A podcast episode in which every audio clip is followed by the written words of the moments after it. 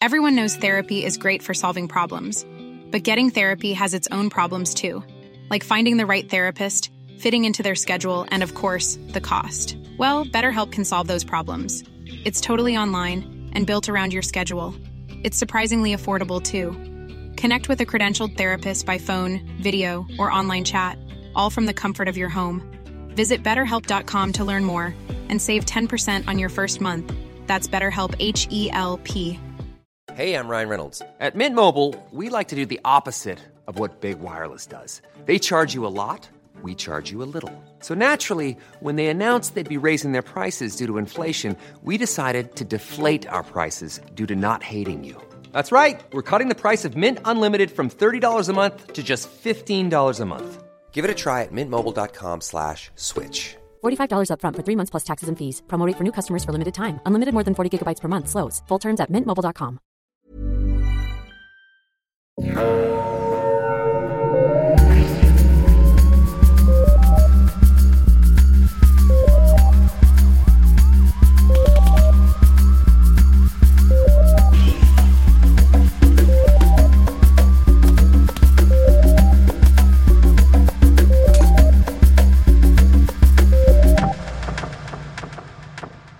Bonjour tout le monde, ici Catherine Un peu de crime dans ton café. Oh my god, c'est la pire intro. Bonjour, bienvenue à Un peu de crime dans ton café. Je suis votre animatrice Catherine qui n'est plus capable de faire des voix.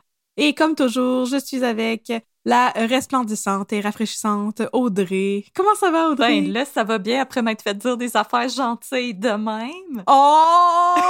c'est comme ça qu'on Ah. améliore la journée des gens. Wow. Ah, toi aussi, t'es pas mal jolie aujourd'hui, je dois te le dire. Ah, merci. Je porte mon chandail de yoga. C'est quand même un chandail. Le Ah, moi, je porte mon chandail de calvaire que le monde est violent.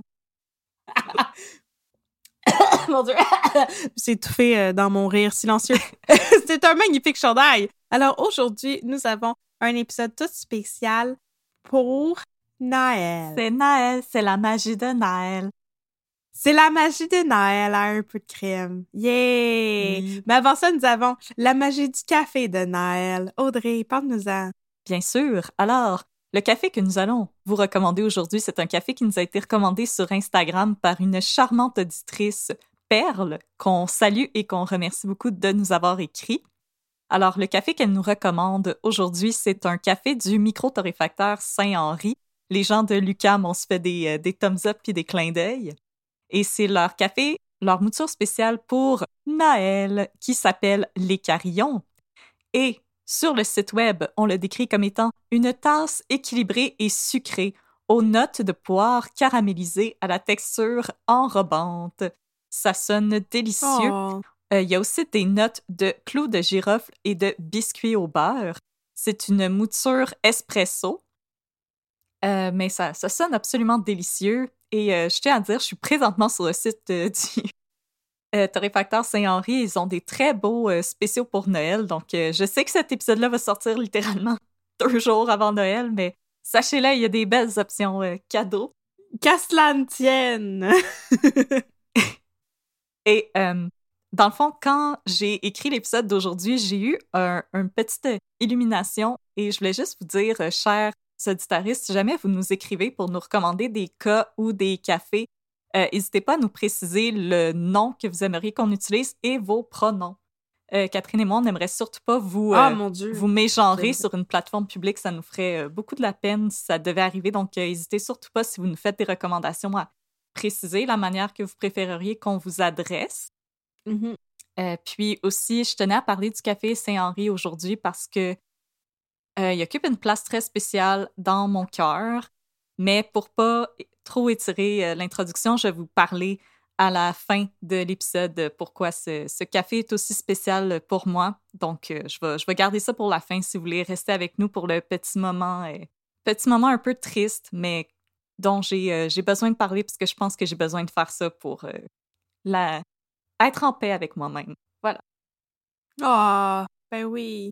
On espère que vous allez rester avec nous, surtout parce qu'après ça, on va avoir notre, notre incroyable nouveau segment des hauts et des bas du petit docteur Fendant. Puis euh, on espère que vous appréciez ça tout autant que nous. Nous autres, on trouve ça bien le fun d'avoir euh, pu continuer cette chronique-là, même si District 31, ce n'est qu'un mauvais souvenir. Ah. Ben, merci beaucoup. Vous êtes. Euh, on était un peu nerveuse de changer notre fusil d'épaule, mais vous êtes beaucoup à nous avoir écrit, euh, au contraire, des super bons euh, commentaires que vous aimez beaucoup les deux minutes de stats. Et, que, et Catherine, on a salué beaucoup aussi ton imitation de Jacob Faubert. Mais oui, mais ben, c'est parce que madame, c'est parce qu'elle est vraiment très bonne, mon imitation. Je sais pas si tu t'en rends compte, là. Je parle un peu trop vite. Oui, madame, tu imites bien Jacob Faubert. Ouais, excusez, je parlais trop vite. Madame, viens-t'en ici, on va te faire un saluté. c'est quand même, je suis quand même pas pire. Ah, Non, tu fais très bien. pas comme Si un jour il veut prendre. euh, un, un- un comité d'imitation officielle de Lou Pascal Tremblay, parce que je, clairement, je serais dedans. Si un jour euh, Bon. Pascal Tremblay veut prendre une journée de congé, là, on a juste à t'appeler. Ça va être inaperçu. Illusion. Bon. Là, calmez-vous, là, madame, là, on va vous donner du fentanyl, là. Fait qu'attache-toi la table, là, puis calme-toi, puis ça va être correct. là. Oh my god, Suzanne Clément. euh, oh my god, lâche ma mère, Suzanne Clément, tu gosses. Ouais, tu gosses, débarque de mon dos. Voilà. C'est mon excellente imitation de stat. Donc, on va aujourd'hui vous faire un cas Le Gémeaux est dans le mal. de... no- C'est le même, ça marche, Ouais, ouais, ouais, Ça peut... C'est comme la lettre de Poudlard, ça peut arriver à n'importe quel moment par la poste. Donc, aujourd'hui, on va vous parler d'un cas de Noël. J'ai complètement perdu le fil à cause de mon imitation de Jacob Faubert, qui était tellement excellente. Donc, on vous parle de, c'est ça, un, un cas spécial de Noël. C'est comme quand même assez inusité comme idée qu'on ait un cas spécial de Noël, parce que me semble qu'il n'y a pas eu beaucoup de cas spéciaux de Noël. Qu'en dis-tu, dis-tu, madame? Non, non, il y en a pas eu beaucoup. Ben, ça tombe comme Bon, ça aussi. Je me suis rendu compte qu'on avait un épisode qui sortait à Noël. Fait qu'on s'était dit, est-ce qu'on prend un congé ou est-ce qu'on fait un épisode spécial de Noël? Mais j'avais une idée, donc on va faire un épisode spécial de Noël. Et après, si ça vous dérange pas trop, chers auditoristes, Catherine et moi, on va se reposer un petit peu. On a eu une grosse année. On va faire dodo.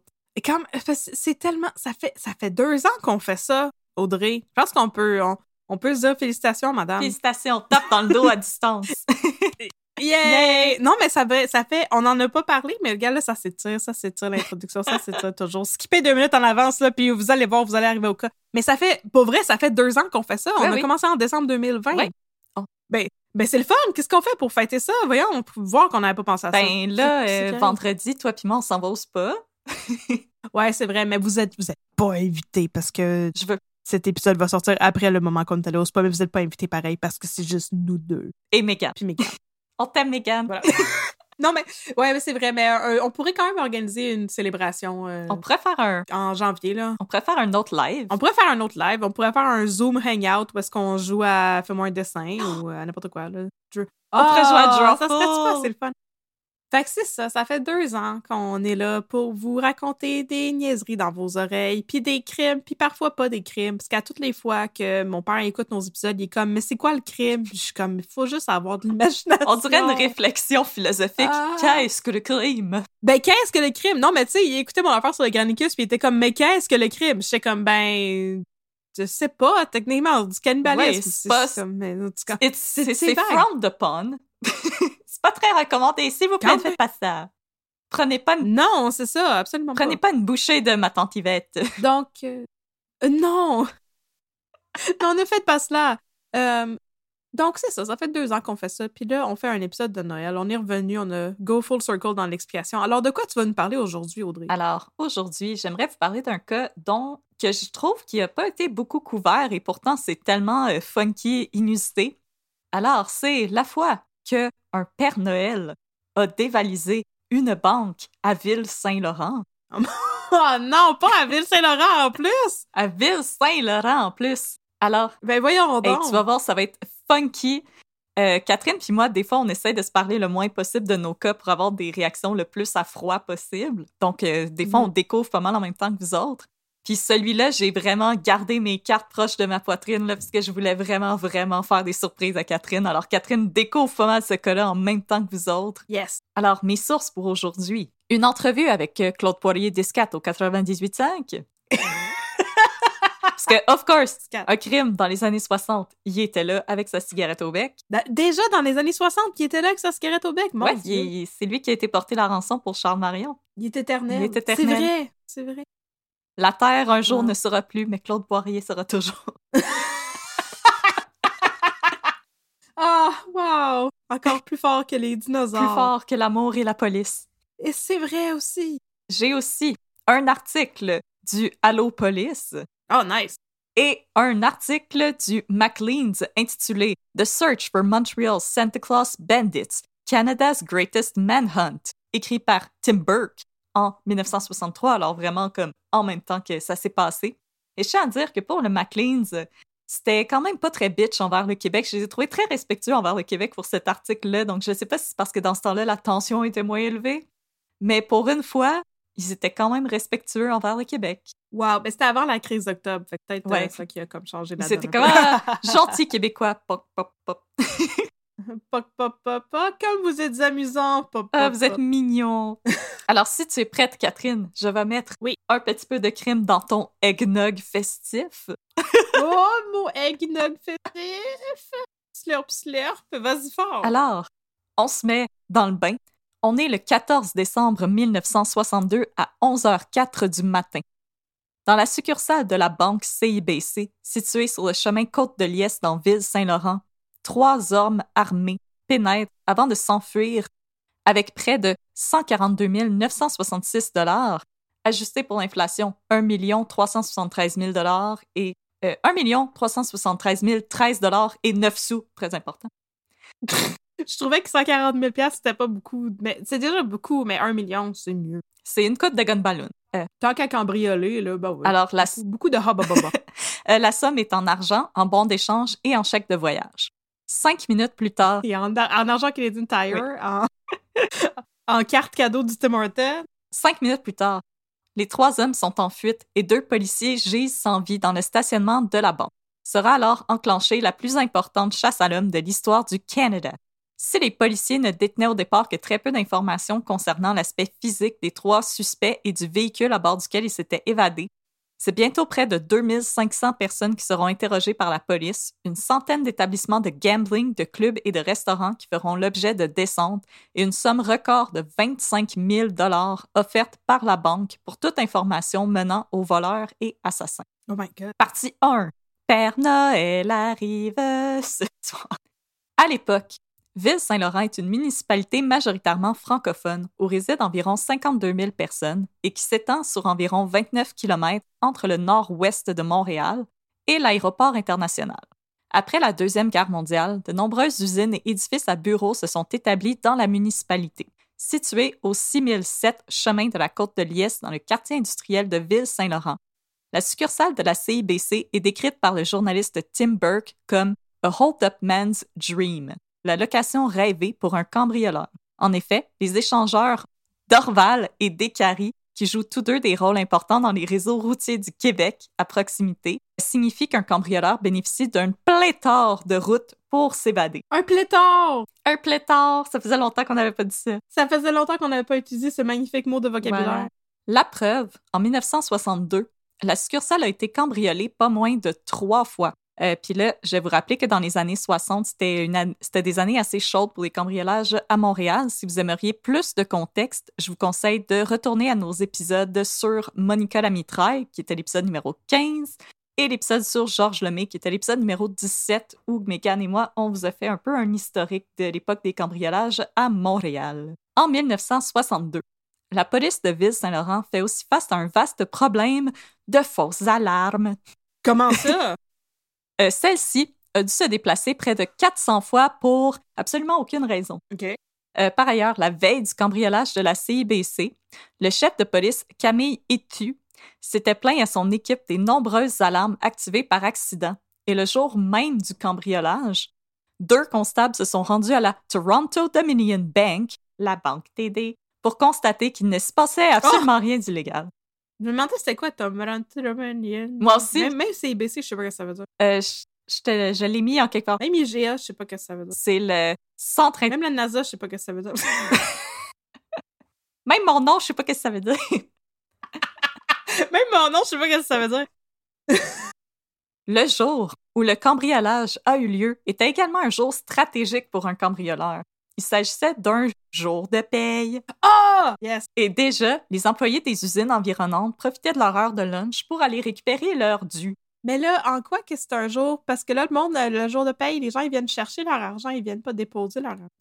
De- Moi aussi, j'étais un petit peu confus. Je me suis dit peut-être que les caissières Ouais. avaient beaucoup d'argent dans leur tiroir pour pouvoir le donner. Peut-être qu'elles Ah, préparaient plus d'argent que d'habitude dans leur, euh, dans leur tiroir. S'il y a des employés de banque qui nous écoutent présentement, gênez-vous pas pour nous euh, faire des précisions. Ah, C'est pas des fois que je commence. S'il y a quelqu'un qui se connaît en histoire de la Nouvelle-France, si bol, on a reçu un courriel de quelqu'un qui peut nous répondre. Vous êtes, C'est quand même assez vous impressionnant. êtes des personnes incroyables. Merci infiniment. Ouais. Et là, à 11h04, Catherine, t'es-tu bien assise? Ouais, vraiment. Le cambriolage débute. Comme dans tous les bons et moins bons films hollywoodiens, un premier voyou entre dans la succursale vêtu d'une cagoule et armé d'une carabine. En anglais, il s'exclame Hold up! Everyone lie on the floor! Face down! Alors, c'était très probablement un anglophone ou quelqu'un qui avait fait un Duolingo de cambrioleur. Puis le PKP s'est exclamé En français! Ouais! Ah, j'ai traduit. Braquage, tout le monde se couche, le visage par terre. Et Ah, bon, Oui. braquage! C'est un, c'est un braquage, tout le monde! j'ai traduit comme si j'écrivais pour complètement lisser. C'est donc ben, oui, c'est ça, c'est donc ben bon. Pour un film français sur le! Québec. Alors, le voyou va ensuite se poster devant le bureau du gérant de la banque. Un deuxième homme, également vêtu d'une Et pince sa cloche, qui est comme ding ding ding ding, j'aimerais avoir du service. Service, s'il vous plaît! Je parlais au gérant! Un deuxième homme, également vêtu d'une cagoule et armé, va entrer et passer de l'autre côté du comptoir pour se servir dans les tiroirs caisses comme s'il avait habité là toute sa vie. Et Et- I'm the captain now. Voilà. Et finalement, I'm the gérant de banque now. Exactement.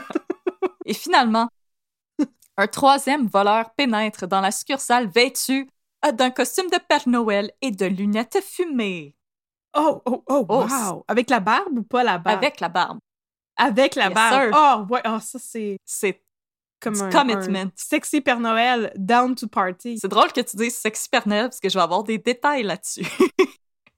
Pour vrai? Voir si c'est un sexy Père Noël? Toutefois, au lieu de distribuer de la joie, des cadeaux et des ho-ho-ho, Oh, il menace les Oh. employés et les clients et brandit un fusil semi-automatique de calibre 308. Euh, Madeleine Laframboise, une caissière de la CIBC, déclenche l'alarme, tandis qu'un des voleurs retire 2600 dollars de son tiroir caisse pour le mettre dans une tête d'oreiller. Une fois la chose faite, le voleur tente de se diriger vers le prochain tiroir caisse, mais celui-ci est verrouillé parce que le collègue de Madame Laframboise était parti acheter des sandwichs pour le lunch. Tu sais, quand le Subway sauve des vies. oh! Oui, c'est ça. Il est parti avec la commande à tout monde. Exactement. Un poulet teriyaki, aux, sauce aux oignons doux. Il était parti faire le coffee run. de viande fourrage. Yeah. À ce moment, Père Noël s'énerve et est entré et entre dans le bureau du gérant de la succursale, Robert Holmes, et le menace avec son arme en lui demandant s'il tenait à la vie. Après que Holmes euh, lui répond que oui, euh, sans surprise. Il arrive, puis est comme Non, en fait, je contemple de, de terminer mes jours depuis quelques semaines. Non, on est vraiment endetté, là, ça va comme vraiment pas bien. Ça va vraiment pas bien, Freddy, tu te passes pas mal rough présentement. Puis le Père Noël fait juste déposer son gun, puis il est comme Non, mon chum, ce n'est jamais une solution. On va Tiens bon. C'est bon. Euh, Père Noël va le forcer à ouvrir le coffre-fort de la banque et à lui en donner le contenu, soit près de 3800 dollars en argent comptant, en plus de chèques de voyage et de bons d'échange. Mhm. L'homme l'homme armé d'une carabine alerte alors ses partners. La police est en route. Ils doivent se dépêcher de quitter les lieux. Ce sont les constables Claude Marino et Denis Brabant, tous deux dans la jeune trentaine, qui ont décidé de répondre à l'appel. Ce jour-là, Mm. Brabant et Marino avaient été mis en charge de faire des essais de route avec une toute nouvelle ambulance policière. En effet, depuis 1959, un service de pompiers ambulanciers avait été inauguré par le maire Sarto Fournier. Et là, Catherine, tu me fais des yeux. Et ne t'inquiète pas, parce que voici capsule historique numéro 1. C'est quoi cette histoire-là? ok, c'était mieux. T'étais mieux d'avoir une capsule historique, madame. Ouais, ouais, ouais, t'étais mieux, madame. Euh, la plupart du temps, les policiers ambulanciers desservent le centre-ville et les districts situés hors des zones réservées aux hôpitaux. En 1959, c'est près de 120 policiers qui vont suivre une formation à l'hôpital Notre-Dame et ils vont représenter environ un quart de l'effectif des policiers à l'époque. Euh, ils sont habilités à prendre en charge des personnes blessées ou malades sur la place publique et à les transporter le plus rapidement possible à l'hôpital le plus près. Euh, ce nouveau rôle sert en grande partie à redorer la réputation égratignée par la critique publique, d'autant plus que c'est un service gratuit. Euh, graduellement, chacun des 21 postes de police montréalais va être doté d'une ambulance.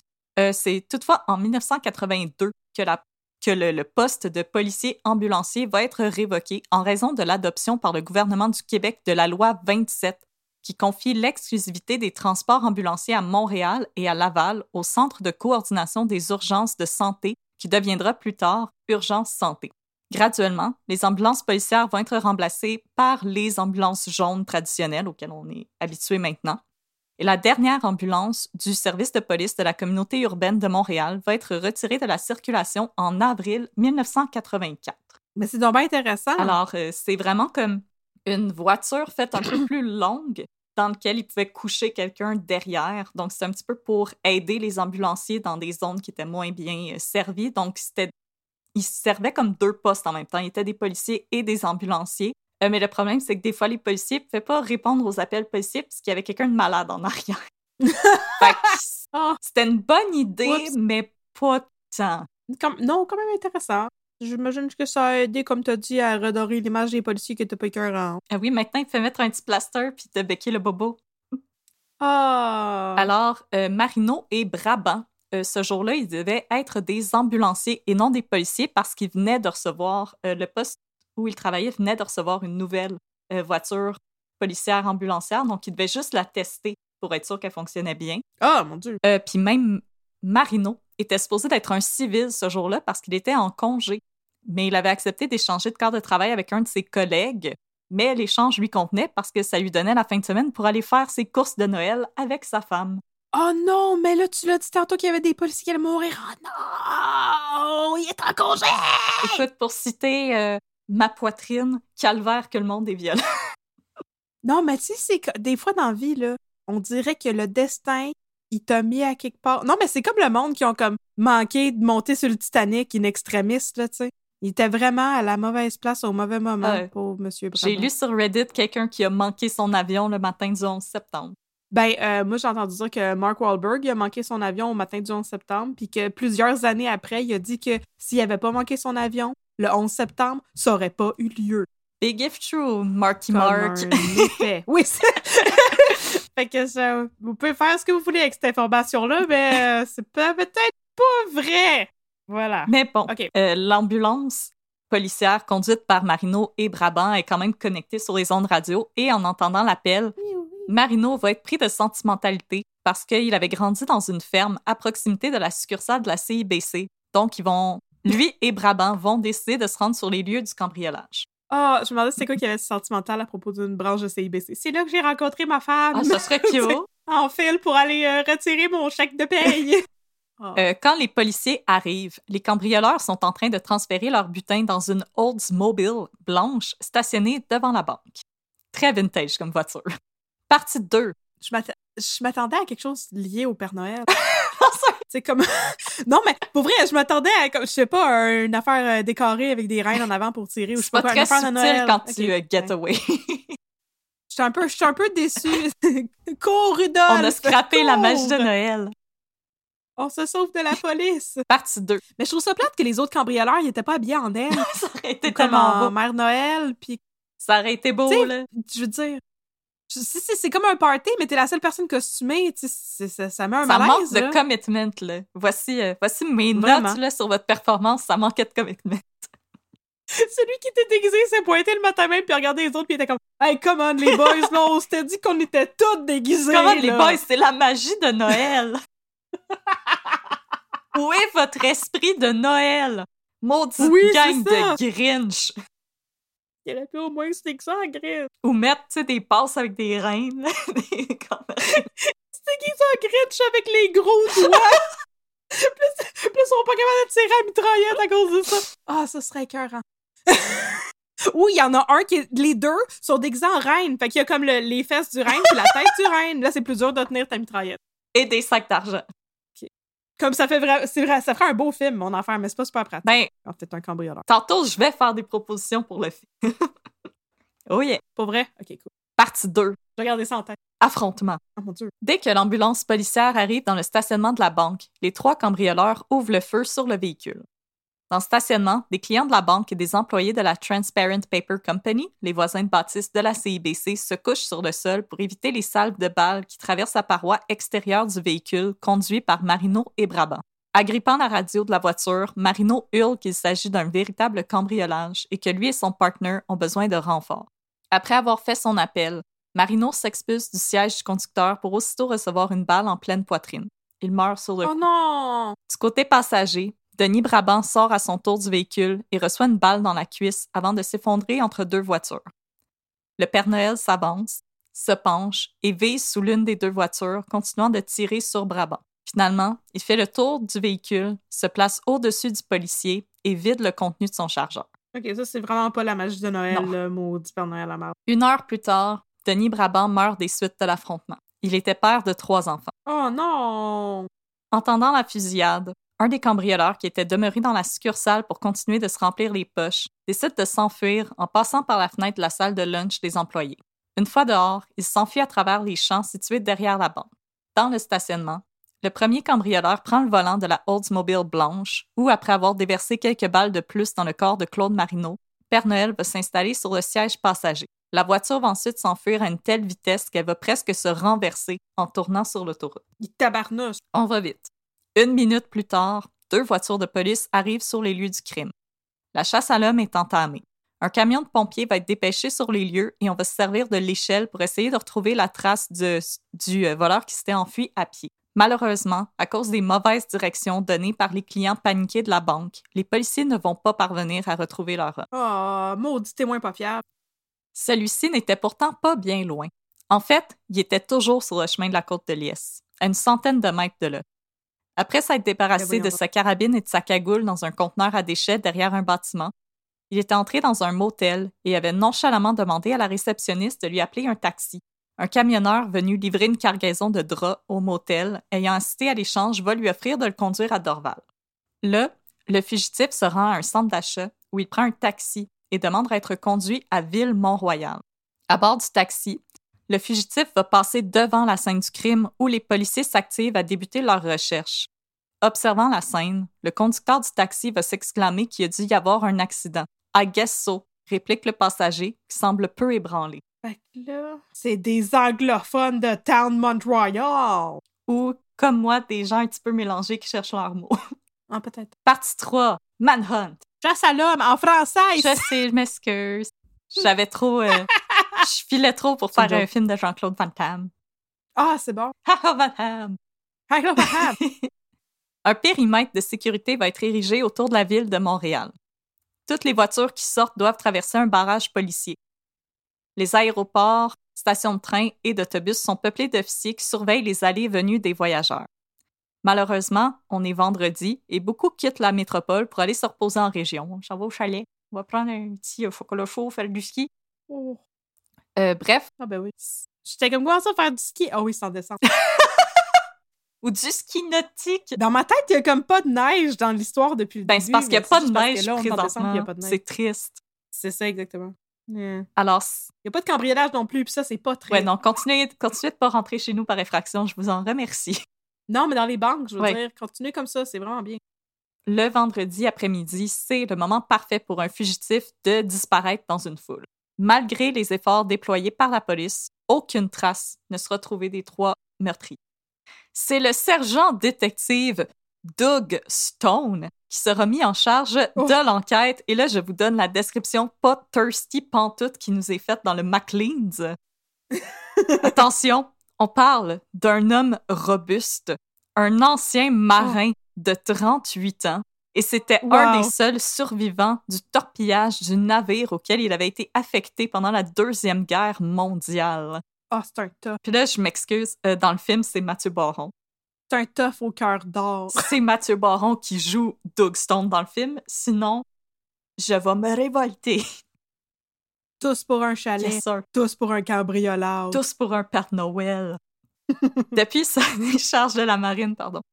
Doug Stone travaillait pour la police de Montréal et s'était fait une réputation d'enquêteur infatigable. et d'amant infatigable.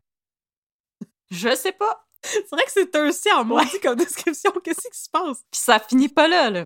On lui assigne comme partner un agent de la SQ, Roland Aubuchon, qui était reconnu pour sa perspicacité, son charme, et qui cumulait déjà 30 ans d'expérience dans les forces de l'ordre. Puis là, je suis comme, c'était qui les sources journalistes comme Roar. Lui, il est vraiment fort et infatigable. Puis lui, c'est un petit charmeur.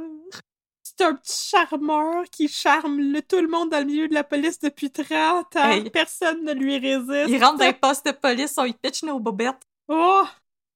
Le service de police de Montréal et la SQ assigneront aussi chacun plus de 30 détectives à l'enquête, tous spécialisés en homicide et cambriolage. Fait que ça veut dire que Babine et Bruno étaient là-dessus. Il me semble que c'est un peu de l'overkill. 30? Quand tu tues un policier, Ah oui. disons qu'on y va fort.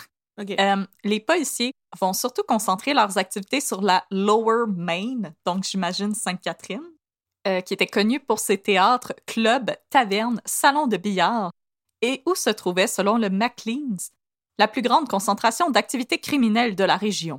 Mais connaissant la... Ah, moi, je pense que c'est Saint-Lô. C'est pas Saint-Laurent-la-Main? Ah oui, oui, ça doit être Saint-Laurent. Merci, euh, merci, experte de la criminalité à Montréal. T'as fait plaisir! C'est un titre que je porte comme un badge d'honneur. Yes. Comme Doug Stone était un amant infatigable. Moi, je suis une historienne infatigable du Red Light. Euh, mais connaissant la réputation de Montréal dans les années 60, je pense que c'est pas juste le McLean's qui voulait être bitch avec le Québec. Je pense que c'était vrai. Le lendemain du cambriolage, le véhicule des cambrioleurs va être retrouvé. À bord, il va y avoir le costume du Père Noël et 64 000 de bons d'échange qui avaient été dérobés à la banque. Euh, il, avait, Ben il avait sans doute été abandonné par les voleurs parce qu'ils étaient non négociables. Ça servait à rien. Qu'est-ce que ça veut dire? Je sais pas, je sais pas comment ça fonctionne des bons d'échange. Ah, ok, excusez. C'est- vintage. Euh, la voiture avait été volée. Il y avait aussi des disquettes, euh, une euh, console de jeu Sega, puis 3-4 cassettes bêta. Un téléphone à roulette. un Razer. la voiture elle-même avait été dérobée 13 jours plus tôt et sa plaque avait été changée avec une plaque qui avait été volée dans une cour à scrap. Les policiers ne sont pas parvenus à retracer la boutique où le costume aurait pu être acheté et aucune empreinte digitale n'est retrouvée dans le véhicule. Party City. Party City. Dites-moi, Party City. Spirit Halloween. Le dimanche suivant les événements, le chef de la sécurité de la Banque de Montréal et de la Banque royale du Canada, Joe Bédard, va se joindre à l'enquête. Selon l'article du Maclean's, avec ses 38 ans d'expérience et ses handsome features, Bédard était devenu une légende avec le service de police de la ville de Montréal. Je vous jure que l'article décrivait tous les hommes de la police comme étant incroyablement beaux. J'ai hâte qu'ils décrivent les cambrioleurs une fois qu'ils vont, les avoir Euh, ils décrivent pas, mais j'ai trouvé leurs photos. Mais là, je suis comme sur mon mauvais ordi, fait que je peux pas te partager les photos, mais... Mais il faut que tu m'y décrives après. Promis. là. Euh, fait que là, j'ai décidé que Joe Bédard, dans le film, c'était Roy Dupuis. Oui, bien sûr, bien sûr. Puis euh, Roland Aubuchon, c'est Sébastien Delorme. Fait que, mais Parfait, d'accord. Ce jour-là, la CIBC va aussi annoncer qu'elle offre une récompense de 25 000 à quiconque prodiguerait de l'information qui mènerait à l'arrestation des meurtriers. Les policiers de Montréal vont aussi être aidés par les services de police des villes de New York et Miami, qui vont se poster dans les aéroports pour questionner les passagers des vols en provenance de Montréal. Donc, j'imagine que c'est là qu'il y avait le plus d'affluence. J'ai une question. si on va faire un, un, un thought experiment donc, sûr. on va dire que t'es un cambrioleur, puis là, tu décides que tu vas prendre le offer de 25 000 puis vendre les deux autres criminels, puis te ramasser avec 25 000 Tu pourrais. Techniquement, oui. mais, euh, Est-ce que je vous donne des idées? mais attends de, vo- attends de voir ce qui s'est Ah, passé. D'accord. Moi, j'aurais fait ça. Parce que, tu sais, 140 000, là, t'as 25 000, c'est comme un petit peu moins que ta part, mais c'est quand même, quand même pas si pire que ça. Ouais. Puis après ça, tu- t'es comme... Mais il faut que tu te sauves avant que les autres disent que toi aussi t'étais là-dedans. Non, mais s'ils disent, t'as juste à nier. Non, ce n'est pas vrai. Non, tu nies tout en bloc. Non, non, non, non, non, non, non. non, non, non, non. non. Ok, continue. À Toronto et à Ottawa, des Underworld Hangouts seront la cible de descentes policières. Puis j'étais comme, quoi, il y a un CD underground à Ottawa? Puis là, j'ai réalisé, ah, mais bien sûr, on appelle ça le Parlement!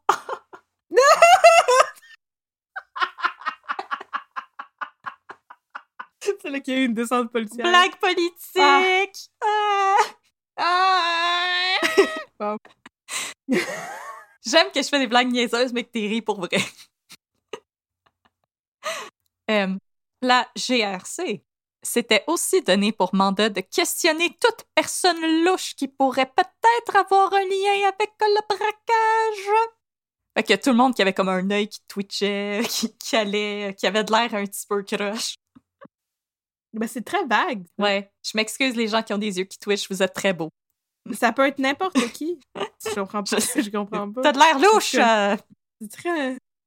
Mais là, euh, monsieur le patron, c'est vraiment vague ton mandat que tu nous donnes maintenant. Ta gueule, petit policier fendant. C'est comme le méchant, c'était comme les méchants dans Charles Dickens là, qui se promènent en se frottant les mains.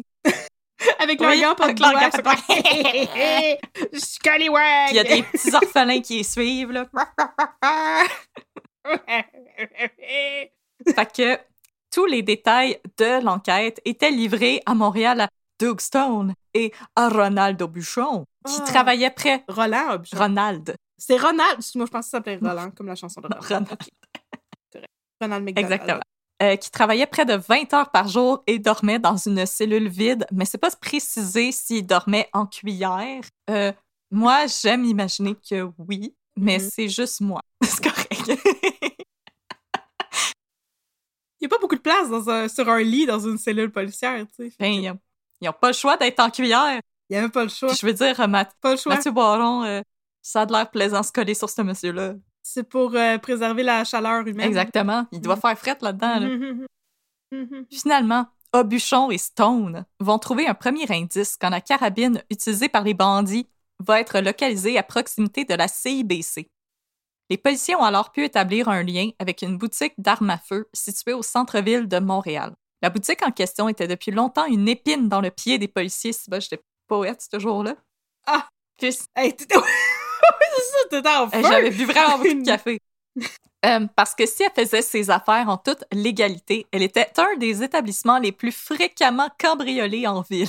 Oh, oh, oh, oh, oh, oh. Elle euh, mettait des serrures Ah. sur vos portes. là. Ouais, c'est ça. Mettez des serrures sur vos casiers à gun, là. Partie 4. Un tireur nommé Marcotte. Un tireur nommé Désir. Exactement. Le mardi 18 décembre 1962. Bonne fête, moi. Ah! Eh, mon père était même pas né, fait que non, pas tant bonne fête, moi. Ah. Euh, le ma mère non plus.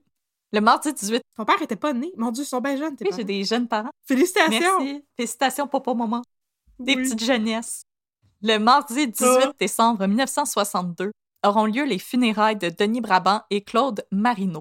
Le cardinal Léger en personne va se charger de dire la messe et près de 4000 personnes se déplacent pour assister aux obsèques des policiers dans la toute petite église catholique Saint-Laurent. À l'époque, la ville, de Saint-Laurent n'offrait aucun plan de pension si bon n'offrait aucun plan de pension à ses policiers. C'est donc l'Association des marchands de Ville-Saint-Laurent qui va établir un fonds de près de 20 000 dollars pour les familles de Brabant et Marino. Et la CIPC va s'engager à verser le deux tiers des salaires des policiers aux veuves, et ce, jusqu'à ce que l'enfant le plus jeune atteigne ses 18 ans, qui est comme un très beau geste, je trouve. Absolument. Je trouve ça étrange que les policiers n'avaient pas de plan comme ça. Il me semble que c'est un métier extrêmement dangereux. C'est normal qu'il y ait une certaine compensation qui vienne avec.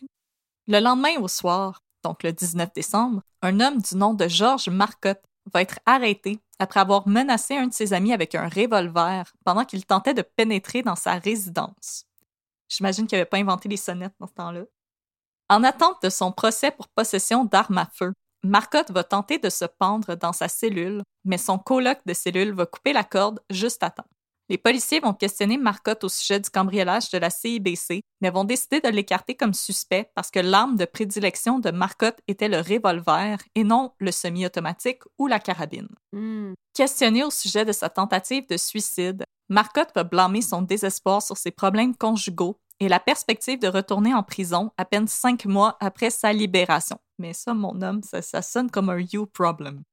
Ben, c'est ça, j'allais dire. euh, Peut-être que tu pourrais euh, rester hors de la criminalité. pourrais, mettons, euh, si tu veux pas ne prison, pas mais commettre des crimes.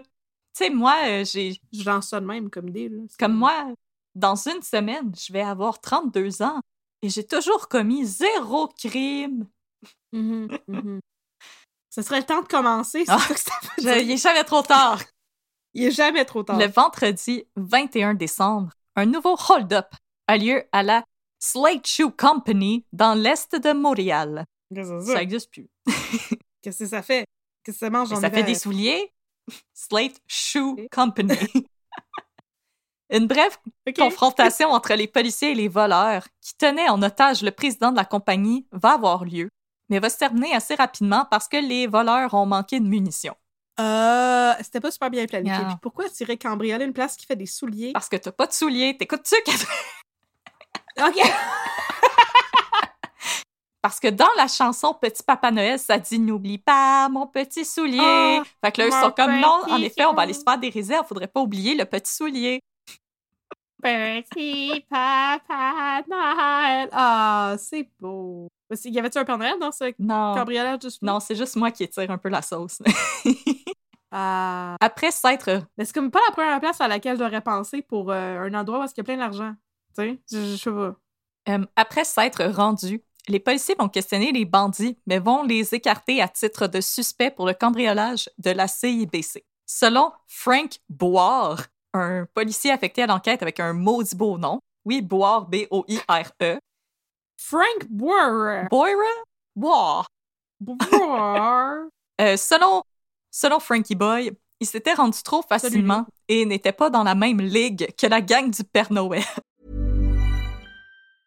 Ryan Reynolds here from Mint Mobile. With the price of just about everything going up during inflation, we thought we'd bring our prices down. So to help us, we brought in a reverse auctioneer, which is apparently a thing. Mint Mobile unlimited premium wireless. Ready to get 30, 30, bit to get 30, bit to get 20, 20, 20, bit to get 20, 20, bit to get 15, 15, 15, 15 just 15 bucks a month. So, Give it a try at mintmobile.com slash switch. $45 upfront for three months plus taxes and fees. Promo rate for new customers for limited time. Unlimited more than 40 gigabytes per month. Slows. Full terms at mintmobile.com. Ben, il y avait manqué de munitions aussi, fait qu'il était pas super bien organisé. Puis pourquoi aller cambrioler une usine à chaussures? Fait que, Je le sais pas. en d'autres mots, la police était comme lol, vous êtes pas des reals. Puis le cambrioleur était comme, c'est insultant, ça! non, on est des vrais de vrais méchants. Ouais! Mais là, Voyons donc! tout n'est cependant pas perdu pour les policiers parce que le même soir, le concierge d'un immeuble à logement dans l'est de Montréal va appeler les services d'urgence après avoir trouvé un de ses locataires inconscient dans son appartement. L'homme va être transporté au service d'urgence de l'hôpital Notre-Dame où on va constater qu'il a un caillot au cerveau. Le résultat d'abus d'opioïdes, particulièrement des goofballs, qui serait un mélange de méthamphétamine et d'héroïne, mais je ne suis pas une grande connaisseuse de la drogue, si je me trompe. Mm. N'hésitez pas à me corriger. Je n'ai jamais entendu parler de ça! je sais, moi non je- plus, parce que ne je prends sais pas, c'est quoi la différence avec les speedballs, qui est ce qui a tué euh, notre bien-aimé River Phoenix? Ah, les speedballs, c'est de la cocaïne et de l'héroïne. Mais des- la cocaïne, Oui, c'est des exactement. Ça méthamphétamines. je, ça, je le sais, mais seulement parce que ça a tué notre bien-aimé River Phoenix. la seule raison Ah, pour laquelle je suis au Ça courant. fait longtemps qu'on n'a pas regardé Stand By Me ensemble. Rip. Je sais. C'est tellement un bon film. Oh, on fait ça pendant nos vacances de Noël. On devrait, même si c'est pas un film de Noël. Oh, mais ça fait du bien dans le cœur. C'est vrai. Euh, le jeune homme va être paralysé et ne peut plus parler. Oh non, est-ce qu'il communique avec ses portables? Comme dans Stat. Euh, L'histoire ne le dit point. Ah! Deux jours plus tard, un homme disant être son frère va se présenter le soir aux urgences et exiger d'avoir accès à ses possessions. L'infirmière va cependant refuser et le comportement hostile du visiteur nocturne va la forcer à contacter la police. Au détective Adrien Cardinal, l'infirmière déclare avoir sous sa garde un jeune homme très malade et en possession de beaucoup, beaucoup d'argent. Selon son dossier, le jeune homme se nomme Jules Reeves. À l'hôpital, les policiers saisissent près de 1297 dollars en argent liquide sur la personne de Reeves. Le lendemain matin, soit le 24 décembre, Joe Bédard, Roy Dupuis, va comparer les numéros de série des billets saisis et ceux qui ont été listés par la CIBC suite au cambriolage. Et là, pour ceux qui croient à la magie de Noël, it's a match! Ding, ding, ding, ding, ding! Ah! Joyeux Noël, Joe Bédard! Oh, c'est la magie de Noël. Noël! Sauf pour le gars qui a un caillot sur front. C'est pas la magie de Noël pour lui! Partie 5. Sur les traces du Père Noël. Même si la découverte des billets marqués sur Jules Reeves marque une percée significative pour les policiers, il en demeure pas moins que la percée est quand même assez limitée parce que Jules Reeves est encore dans le coma, donc il ne peut pas être interrogé pour livrer les noms de ses complices. Les policiers étaient par ailleurs de plus en plus frustrés par rapport à l'affaire. À un moment, quatre étudiants sous se sont vantés dans un bar être derrière le vol de la CIBC. Faites pas ça, gang. Quand les policiers sont arrivés pour les questionner, ils ont constaté que ben, c'était absolument pas eux, c'était juste des étudiants sociaux sous de l'UQAM. Oh my god! Et les autres clients sous, eux aussi, se sont mis à dire aux policiers Ah, paye-moi un verre, puis moi, m'a t'en donné de l'information. Hi. Que la police n'était pas de bonne humeur. Non, je comprends. Tu peux niaiser, pas à peu près? Le vendredi 28 décembre, des détectives armés et vêtus de gilets pare-balles vont se rendre à une. Puis là, je sais pas ce que c'est. euh, L'article est en anglais. Ça disait un money laundering firm, donc une entreprise de blanchissage. Mais je veux dire, c'est comme. C'est ton business, tu fais du blanchiment d'argent. Je, comp- je, je comprends pas s'il y a des gens qui s'y connaissent. Écrivez-nous. Parce que la police avait obtenu l'information selon laquelle il y a des cambrioleurs qui prévoyaient se rendre là au cours de la journée. Les cambrioleurs, ils ont, ils ont appelé puis ils étaient comme I'm coming up. I want the world to know. Et là, comme des fêtes, un peu avant midi, deux jeunes hommes armés se sont présentés sur place en hurlant Hold up! Mais là, les détectives, ils étaient déjà sur place. Ils font feu sur les bandits et en tuent un sur le coup. L'autre parvient à s'enfuir. En examinant le corps de la victime, les détectives concluent encore une fois qu'il n'y a pas de lien à faire avec le, le vol du Père Noël, parce que le pistolet du jeune homme était en plastique. Ah! C'était une différence assez considérable. C'était un Nerf gun. Concernant une rumeur de plus en plus persistante, voulant que la raison pour laquelle les policiers s'acharnaient autant à résoudre cette affaire, c'était parce que ça avait coûté la vie à deux policiers, l'inspecteur en chef Fitzgerald va répliquer que c'était beaucoup plus gros que ça. En effet, selon lui, il s'agissait d'un acte d'une sauvagerie comme il n'en avait jamais vu au cours de sa carrière. Après tout, on va s'en rappeler, les cambrioleurs avaient quand même pris leur argent, mais avaient quand même criblé les policiers de balles longtemps après qu'ils soient morts. Et selon Fitzpatrick, Wow. les responsables du vol de la CIBC et de la mort des policiers Marino et Brabant étaient de dangereux criminels qui n'hésiteraient pas à tuer à nouveau. Mm. Finalement, c'est le 11 janvier que la police va recevoir un appel d'un homme assez nerveux qui affirme avoir de l'information très importante à révéler au sujet du Père Noël meurtrier. Les détectives Stone et Aubuchon l'invitent à venir les rencontrer au quartier général de la SQ, dans leur petite cellule, là, comme temps on va se coller. Mhm, mhm. On va se coucher en cuillère. Lors de sa rencontre avec les détectives, l'homme leur, leur révèle qu'il est marié, mais qu'il entretient une relation adultère avec un autre homme, Jean-Paul Fournel. Et là, celui-ci l'aurait invité à se joindre à lui et deux de ses amis, Jules Reeves et Georges Marcotte, aller dévaliser une banque dans Ville-Saint-Laurent. Et oui, le fameux Georges Marcotte qui avait été écarté de la liste des suspects par la police qui avait pas de l'air au courant que dans la vie, comme dans Donjons et Dragons et les jeux vidéo, ça arrive que tu changes d'arme pour une plus efficace et que tu mettes ton inventaire à jour. hey, ça, ça ressemble à être une pique lancée à la police. Non. Non, pas partout. Ah, c'est pas lui qui a fait ça. D'habitude, il utilise pas un fusil. Mais c'est donc bien mystérieux. Et là, la femme de cet homme avait découvert le poteau rose Oh non! et elle lui avait demandé de choisir entre elle et son amant. Puis, il a choisi son amant. Capsule historique prise 2! On est alors en 1963. Il va falloir attendre encore six ans avant que le gouvernement Trudeau père ne réforme le Code criminel du Canada et décriminalise les actes homosexuels avec le Bill Omnibus qui stipule que ce qui se fait entre deux adultes consentants, ça ne regarde pas la police. Ben, voyons donc. L'homosexualité n'est alors pas autorisée, mais elle n'est plus passible de peine d'emprisonnement. Je sais pas trop ce que ça veut dire. Faites pas ça en public, j'imagine. Mais ça, ça, ça compte pour, ouais, je... ça compte pour tous les actes sexuels. ouais, s'il vous plaît. Le quotidien des personnes LGBTQIA+, va cependant demeurer extrêmement difficile et il va continuer d'avoir de nombreuses descentes euh, dans les bars gays, particulièrement pendant les Jeux olympiques de Montréal en 1976. OK. C'était une capsule extrêmement rapide que je vous ai faite pour expliquer qu'à l'époque, euh, les relations homosexuelles, c'était quand même assez dangereux. Euh, et là, je sais qu'on a Mhm. beaucoup de personnes LGBTQIA+, qui nous écoutent et ne vous en faites pas. J'ai prévu bientôt m'attaquer au meurtre de Joe Rose. Et là, je vais pouvoir aller plus en profondeur euh, dans les droits des personnes LGBTQIA+, au Canada et au Québec. Donc, euh, pardonnez-moi de le faire très rapidement aujourd'hui. Je vous promets que dans un autre épisode, je vais aller plus en profondeur. Alors, l'homme anonyme, parce qu'il était passible d'une peine d'emprisonnement, disons qu'il n'a pas pris trop de temps à choisir de retourner auprès de sa femme et de dénoncer son ancien amant et ses comparses pour prouver à sa femme sa réelle intention de revenir sur le droit chemin et pour empocher la récompense de 25 000 pour faire un voyage en Europe avec sa femme, pour rallumer la flamme, I guess. Mais il faut, ben oui, c'est romantique l'Europe. Ah oui. Jules Reeves et Georges Marcotte étaient déjà en détention.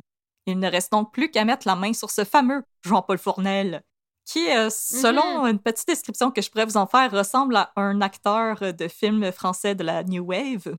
Il ressemble à son nom, Jean-Paul Fournel, honnêtement. D'accord. Je vous dirais, le plus cute des trois, c'était Jules Reeves, mais c'était le plus jeune, il avait 31 ans. Mhm. Euh, Georges Marcotte, il ressemble à John Waters, Ah, avec Dieu. sa petite euh, oui. moustache fine et un petit regard. euh. Tu sais, tantôt, quand je l'ai dit, la GRC posait des questions aux personnes louches, il aurait posé des questions à Georges Marcotte.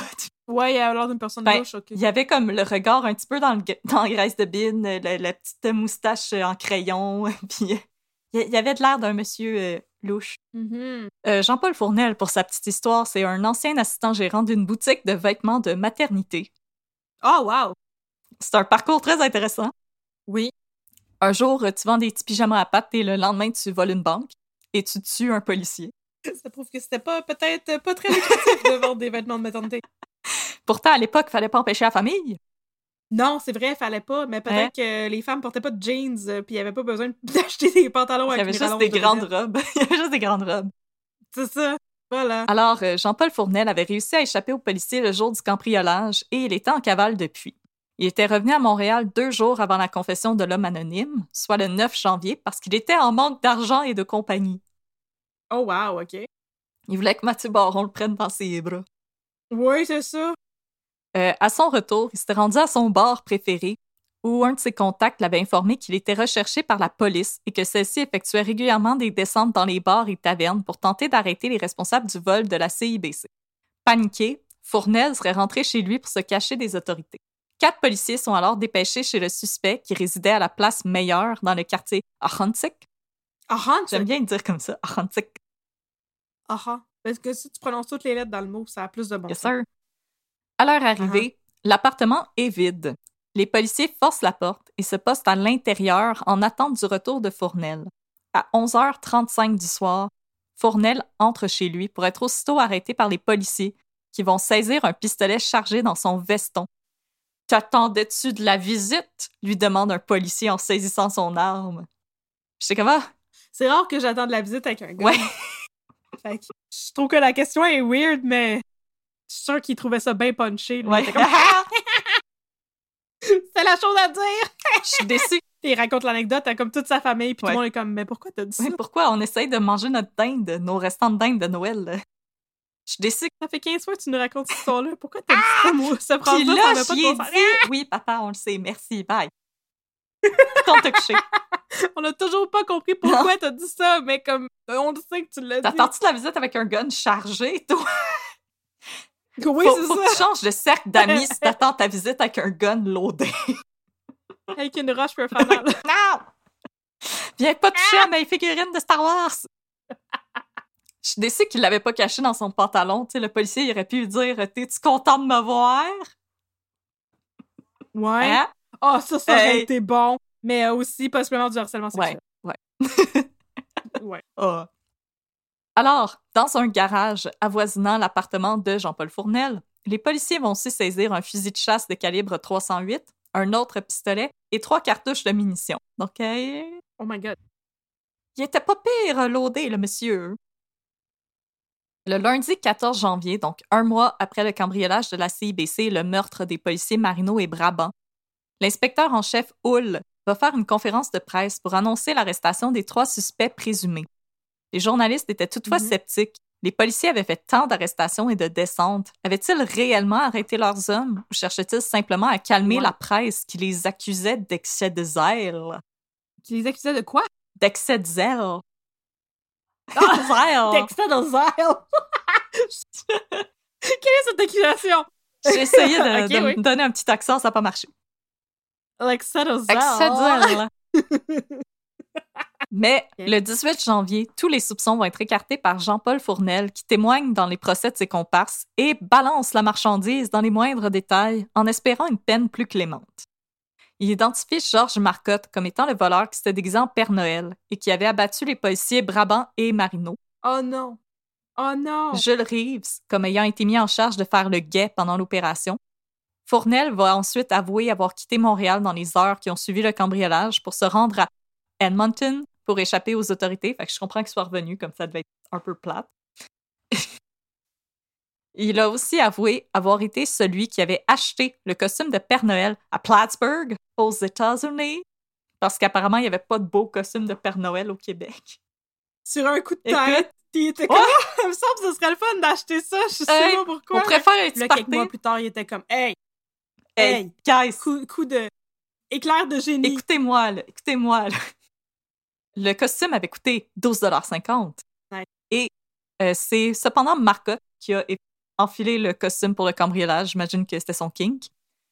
Et Mhm. par ailleurs, selon Fournel, Marcotte se serait amusé à faire des ho-ho-ho cochons tout le long du trajet vers la banque CIBC. Je sais pas c'est quoi la question qu'ils ont posée pour que ça soit ça sa réponse. Excuse-moi, des ho ho ho cochons? Des ho-ho-ho cochons. Genre ho-ho-ho. Ah, ok!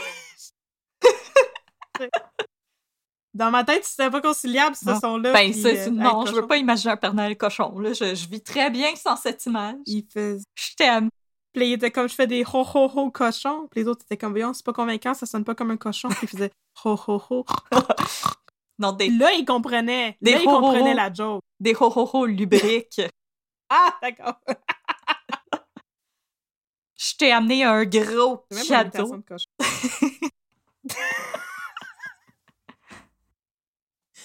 D'accord. Puis là, toi, tu Ah, dis... Bon, oui. Puis là, toi, tu réponds, t'as besoin d'emballer tes cadeaux, monsieur.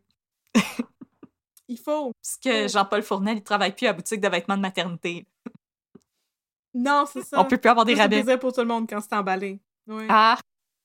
Selon Fournel, euh, ils avaient prévu de faire le cambriolage en une minute. Mais les choses se seraient mal passées quand Marcotte s'est énervé et s'est mis à menacer les employés avec son arme. Il voulait faire un speedrun. Mhm. speedrun vol de banque. Cambriolage speedrun, puis il y a plein de monde qui regardait ça sur Twitter. Wow! Donate! Wow! Euh, le- Aïe aïe! Alors, le même jour, Jean-Paul Fournel, Jules Reeves et Georges Marcotte. Pourquoi tout le monde a un nom? Qui commence avec un J?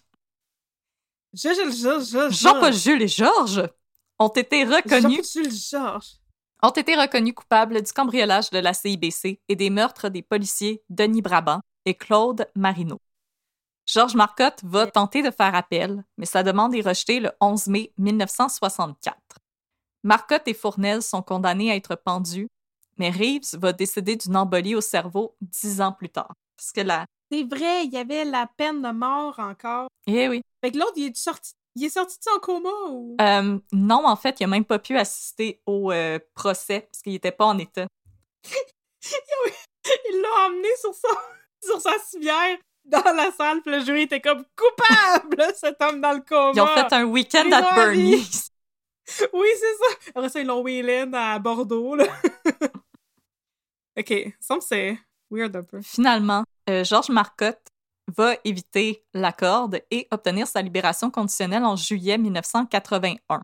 Euh, si on, Oh wow, ça faisait longtemps qu'il qu'il brettait en prison, parce que la peine de mort, là, je, vais- je vais essayer de pas me tromper dans mes dates, ça a été aboli officiellement en 70, mais la dernière fois que quelqu'un avait été exécuté, c'était en 61. Puis après, c'est un petit peu comme une espèce de zone hmm, grise où est-ce que la peine était encore donnée, mais il y avait des débats autour de ça, donc c'était assez long. Mais même aux États-Unis, quand tu obtiens la peine de mort, c'est tu passes beaucoup de temps en death row avec les, Oui. les processus euh, juridiques. Ça peut être assez long. Euh, là, on ignore ce que Fournel est devenu, on perd sa trace. Par contre, Mhm. dans ce fameux article du Allo Police, Ouais. on apprend que dans les conditions de libération conditionnelle de Georges Marcotte, il devait quitter le Québec. Donc, il va aller faire sa vie à Hamilton, en Ontario, où il vivait sous le nom d'emprunt de Georges Duvivier. Il me semble si tu t'en vas puis tu peux changer de nom, prends un nom cool. Mais non, il est cool ce nom-là, tu l'aimes pas? Non. Euh, il s'est marié et il a trouvé du travail pour une petite entreprise de construction. La raison pour laquelle on sait ça, c'est parce qu'en septembre 1984, Mhm. Marcotte est à nouveau arrêté pour avoir battu son patron à coups de masse et pour avoir enfreint ses conditions de remise en liberté. Parmi elles, celle de se rendre dans des, étab- dans des établissements où de l'alcool était servi et de fréquenter des individus qui entretenaient des liens avec le milieu criminel. Et de ne pas tabasser les gens avec une masse. Ce qui est comme très facile. Comme moi aussi, je vais, je vais avoir euh, ma fête la semaine prochaine, puis j'ai toujours pas battu quelqu'un avec une masse. Mais moi, je répète que c'est le temps de commencer. Jamais trop tard! Euh, puis là, je vous jure que cet article du Allo Police, il était comme full pas pro peine de mort. Puis il disait full pas pantoute que Marcotte était un démon enfui de l'enfer qui avait battu le bon samaritain et ange gardien qui lui avait offert du travail. Je vous jure, c'est full pas le vocabulaire qu'ils ont employé dans leur article. non. Non, c'était Comme la, la tonne de Meatloaf, like a bat out of hell. c'était très neutre comme vocabulaire. Et là, on peut conclure sur une petite lumière Mhm. en l'honneur des policiers qui ont perdu la vie de ce jour-là, le jour du cambriolage de la CBC. Une rue de Ville-Saint-Laurent porte maintenant le nom de Brabant Marino. Oh! Elle est encore là. Oh! C'est donc bien beau! Alors, les gens qui habitent sur Brabant Marino, on vous salue. Au début, il était probablement Ah, c'est donc bien drôle, c'est le nom de ma rue! Et voilà. ouais. Brabant Marino, ça me dit quelque chose, puis là, je suis comme tada, puis là, vous êtes comme oh! Ah! Voilà. Comme un tour de magie. Oh, c'est magnifique. Voilà, c'était l'histoire de la fois qu'un Père Noël a volé une banque à Montréal. Ben, il y avait genre aucune raison pour laquelle il s'habillait en Père Noël. Moi, je suis un peu. Je trouve ça plate. J'aurais aimé un petit peu plus de follow-through, puis comme. C'est ça, du monde habillé en reine, ou en Grinch, ou en elfe, ou en cadeau, ou en Qui mettent l'argent dans des cadeaux. bonhomme de pain d'épices, en bonhomme de neige, euh, n'importe quoi. Il me semble qu'il y aurait, il irait facilement. Arnold Schwarzenegger qui arrive en Turbo Man. Oui, c'est ça, exactement. C'est la course aux jouets, c'est la course au cambriolage, puis il y a personne qui se fait tirer dans mon, dans mon, mon, mon Là, il y a. Kevin McAllister qui met des pièges pour essayer d'attraper les voleurs. Absolument. Là, ça aurait fait super Noël. Puis là, tous les gens du cambriolage, il y aurait eu le, le syndrome de Stockholm, puis ils auraient pas voulu dénoncer les voleurs, puis ils auraient été comme c'était tellement le fun! Ah! Puis personne, personne s'est fait tirer dessus dans mon, dans mon histoire. Ils nous ont donné des petites cartes de Noël. Oui, il était comme ho ho ho, donnez-nous votre cash. Puis tout le monde était comme ok. Voici mon chèque de paye. Ah, c'est le Père Noël. Ah! Ah! C'est donc bien beau! Ben non, c'est pas ça qui s'est passé. Non. Mais c'est vraiment intéressant. J'avais jamais entendu parler de cette histoire-là. Mais c'est vrai que c'est ça. C'était une époque de. une grosse époque de cambriolage. Puis il y en a tout plein là-dedans dont j'ai jamais entendu parler. euh, comme vous, euh, chers auditeurs, chères auditrices. Ben, c'est sûr qu'il y en a eu des, plus marquants comme Ouais. justement Georges Ouais. Lemay et euh, Monica Lamitraille. Puis d'autres qui ont passé inaperçus comme euh, les deux gars qui ont essayé de voler la Shoe Slate Company mais qui n'étaient pas des Reels. Pourquoi qu'ils voulaient voler une compagnie de souliers? Je demande encore. Pour ne pas oublier mon petit soulier. Mon petit soulier. Ah, c'est beau. Ah, ben merci beaucoup, Audrey, pour cette euh, magnifique histoire euh, tellement, tellement topical de Eh Noël. oui, j'espère avoir mis beaucoup de magie de. Noël dans votre, dans votre Noël. Voilà. Du Ben crime oui. dans votre Ben, Noël. il nous reste juste à trouver comme euh, un crime de Pâques, un crime de la fête du travail, un crime de l'Halloween, un crime de l'Action de grâce. Il nous reste juste Ben, ça, il techniquement- à être. Techniquement, dans notre épisode bonus, on avait un, un crime de, de l'Halloween parce que ton monsieur s'était fait arrêter à l'Halloween déguisé en, en oncle Georges? C'est vrai! Allô, tout l'oncle le monde! Georges. Puis, puis le, le, le cas que t'as fait quand j'étais pas là de Guillaume Gélina, ça s'était passé à Saint-Valentin. Ouais. Qu'on est super topical. Juste parce que voilà, gars. On vous offre tout le matériel. Écoute, au que pire, vous si, on fait un épisode à Saint-Valentin, on fera un triangle amoureux ou quelque chose de même. Oh, Oh, la romance. écoute. Oh. Alors, merci beaucoup, chers auditeurs, chères auditrices, d'avoir été des nôtres. Donc, si vous avez apprécié cet épisode, nous vous invitons à venir nous donner une belle évaluation sur Spotify, sur Facebook, sur Apple Podcast. Vous pouvez aussi entrer en contact avec nous en nous suivant sur les réseaux sociaux. Nous sommes sur Facebook, arrobas un peu de crime, et sur Instagram, arrobas un peu de crime dans ton café. Et sur notre Instagram, ainsi que sur Facebook, vous trouverez aussi les liens vers euh, nos différentes plateformes et notre boutique en ligne. Nous avons euh, désormais remis, réactivé, recommencé notre boutique Etsy. Puis là, tout fonctionne comme du monde. Il n'y a rien qui est shippé des États-Unis. Tout est fabriqué au Canada. Ça va super bien. Fait que si vous vous cherchez euh, des petits cadeaux de Noël de dernière minute, allez voir notre belle marchandise en vente sur notre boutique Etsy. C'est sur etsy.com, baroblique shop, S-H-O-P, un peu de crime et vous y trouverez plein de choses pour remettre de la magie de Noël dans votre cœur. Et j'essaye régulièrement de créer des nouveaux designs. Alors, euh, gardez l'œil ouvert. Absolument.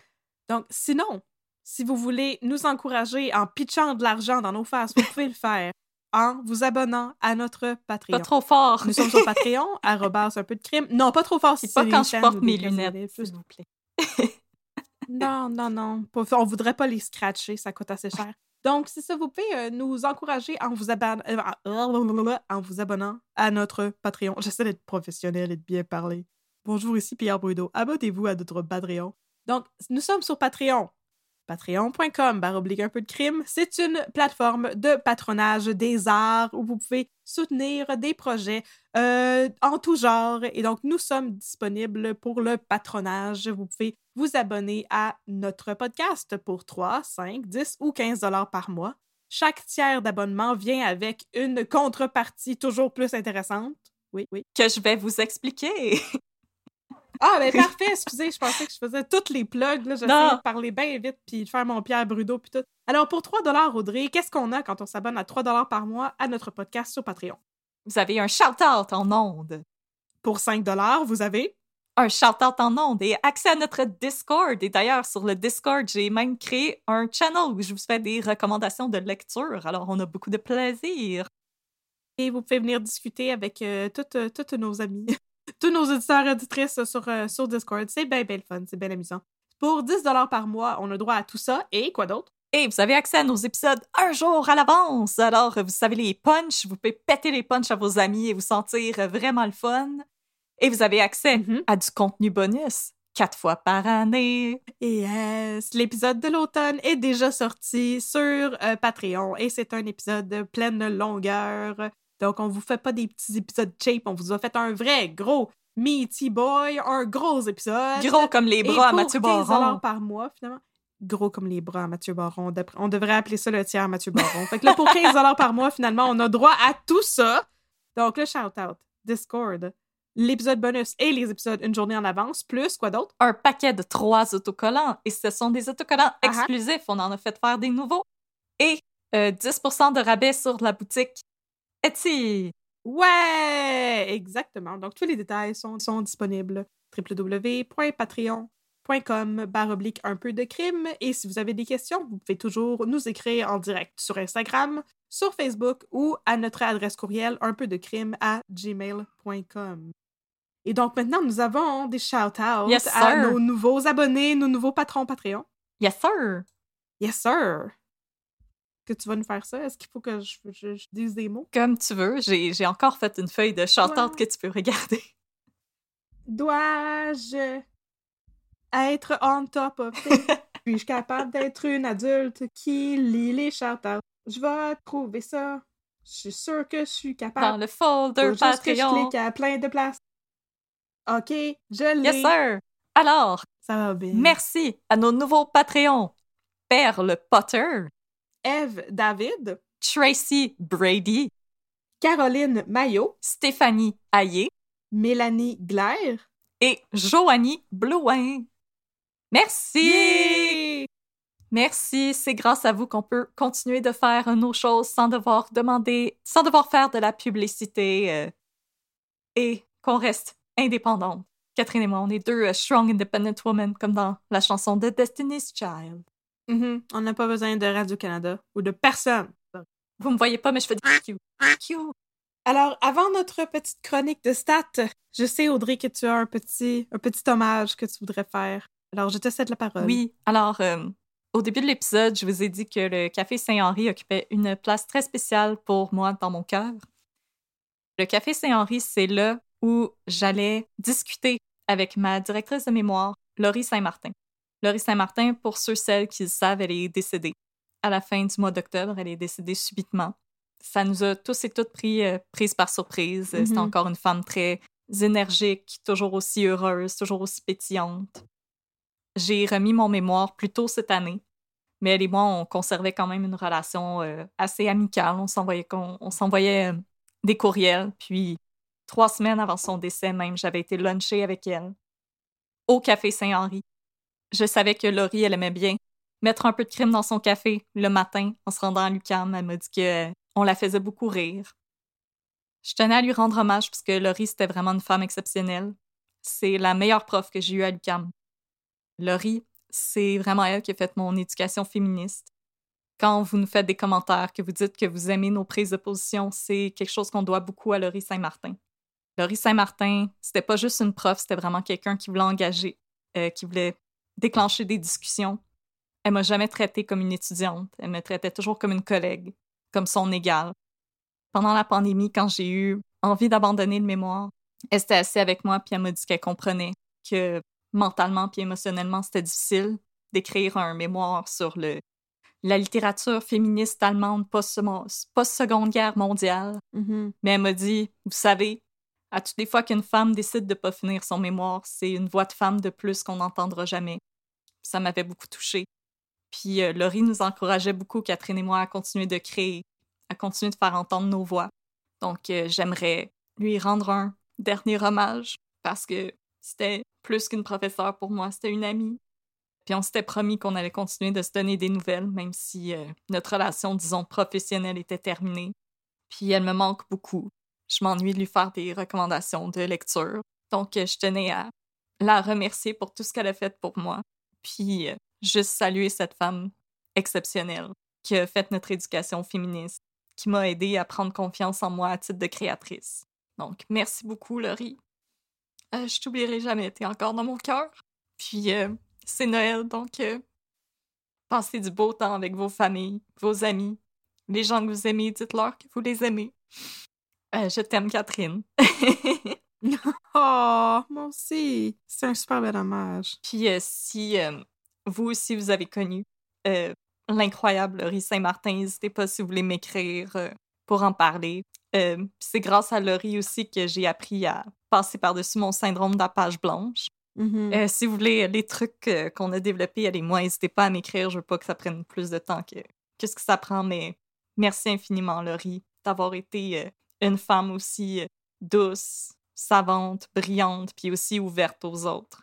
Merci infiniment. Puis euh, je vais, je vais me rappeler de toi pour toujours. Je te dois un des plus grands accomplissements de ma vie, puis je t'oublierai jamais. C'est magnifique, ça. Fait que maintenant, on va pouvoir avoir une pensée pour elle à toutes les fois qu'on va au Café Saint-Henri, puis nos auditeurs et auditrices aussi. C'est merveilleux. Oui.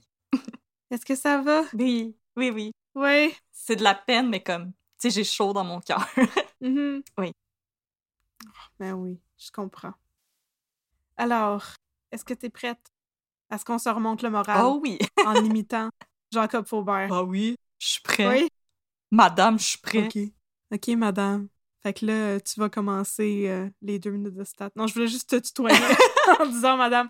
Donc, on va commencer ça tout de suite. Et si ça vous intéresse pas pantoute d'entendre parler de stats, ce, ce, ce véritable chef-d'œuvre de salle hospitalière, c'est pas de même dit ça pantoute. de salle opératoire, excusez, excusez. Ce chef-d'œuvre de salle opératoire slash centre hospitalier. Hey, Shakespeare in the salle opératoire. Shakes- oui, Shakespeare in the salle opératoire, exactement. Shakespeare aux urgences. Oh my god, Catherine, Catherine. Shakespeare. George Clooney, il sort de ce corps! Ah, ah, c'est la police des pommes qui vient d'arriver chez nous. Regarde oui, oui, oui. Les, les policiers ambulanciers. Ouais. Ils vont t'emmener euh, à l'hôpital Saint-Vincent de Stat. Yeah! On commence ça tout de suite.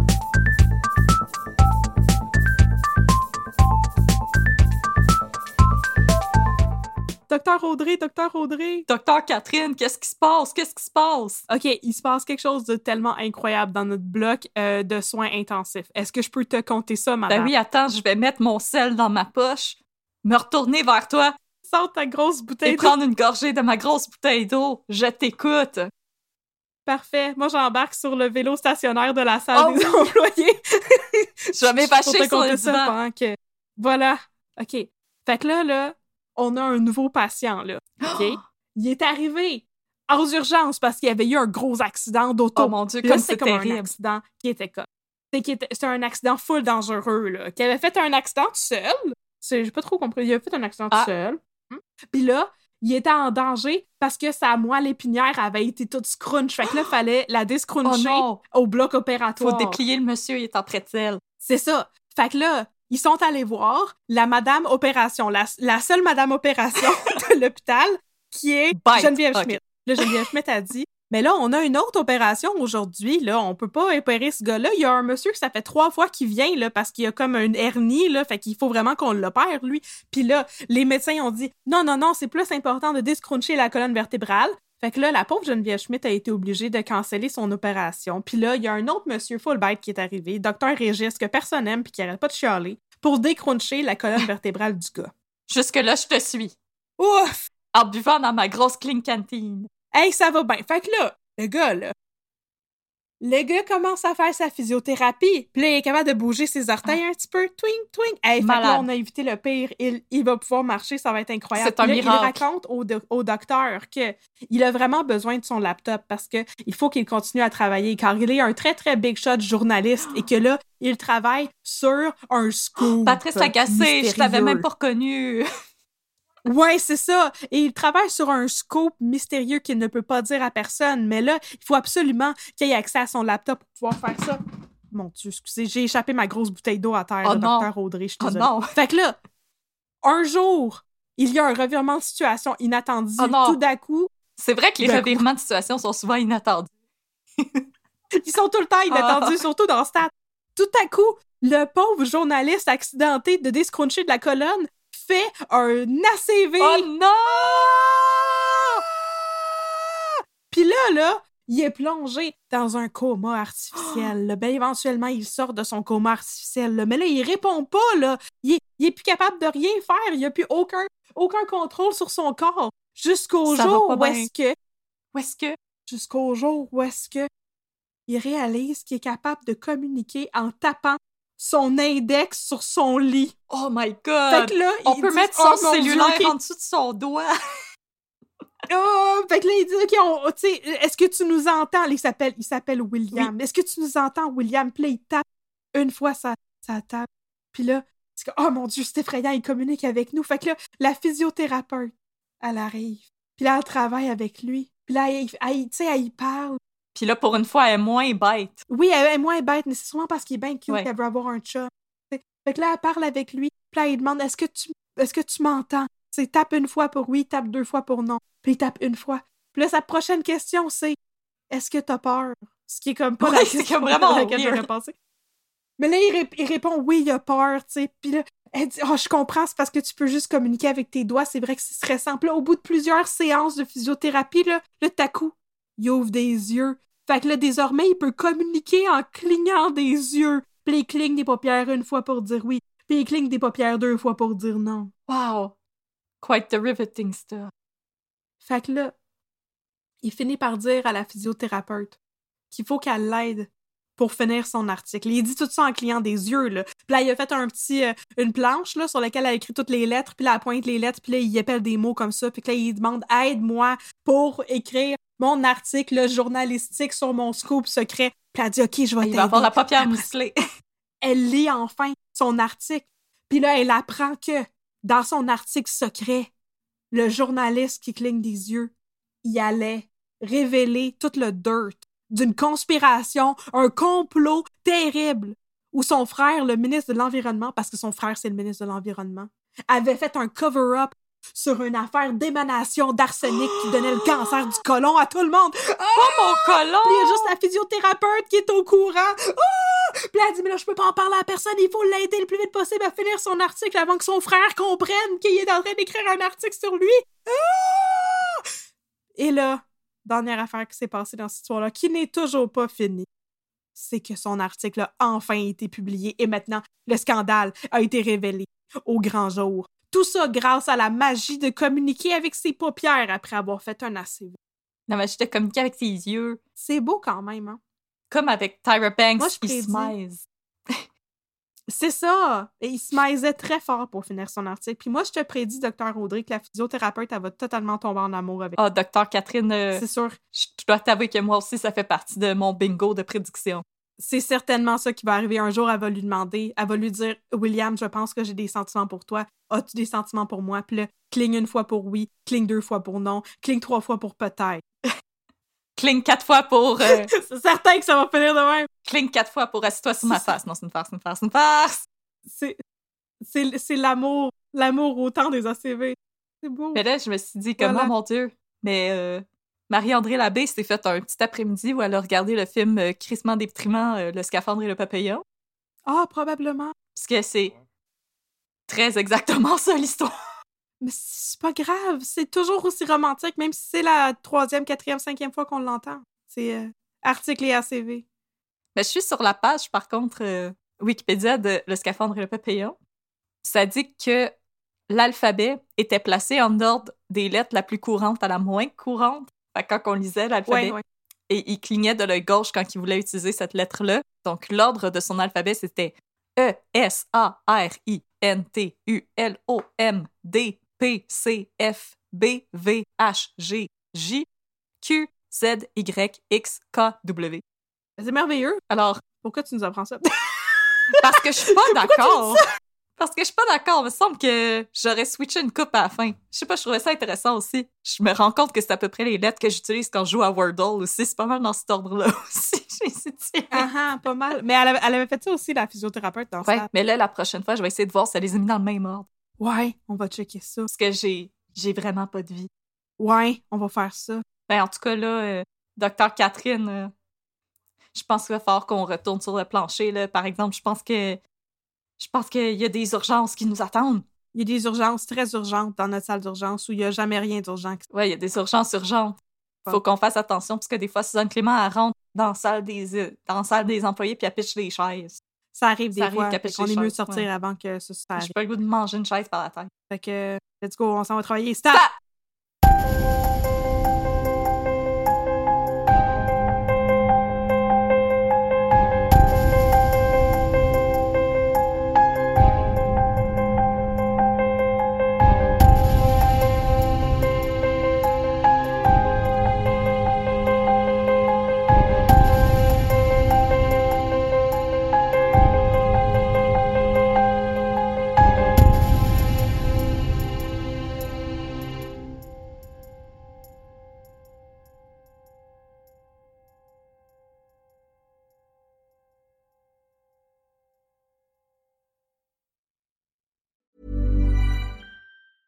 Planning for your next trip?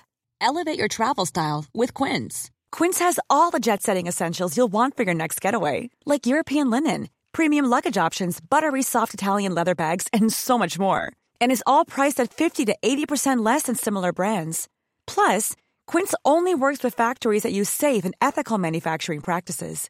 Pack your bags with high-quality essentials you'll be wearing for vacations to come with Quince. Go to quince.com slash pack for free shipping and 365-day returns. Planning for your next trip? Elevate your travel style with Quince. Quince has all the jet-setting essentials you'll want for your next getaway, like European linen, premium luggage options, buttery soft Italian leather bags, and so much more. And is all priced at 50 to 80% less than similar brands. Plus, Quince only works with factories that use safe and ethical manufacturing practices. Pack your bags with high-quality essentials you'll be wearing for vacations to come with Quince. Go to quince.com slash pack for free shipping and 365-day returns.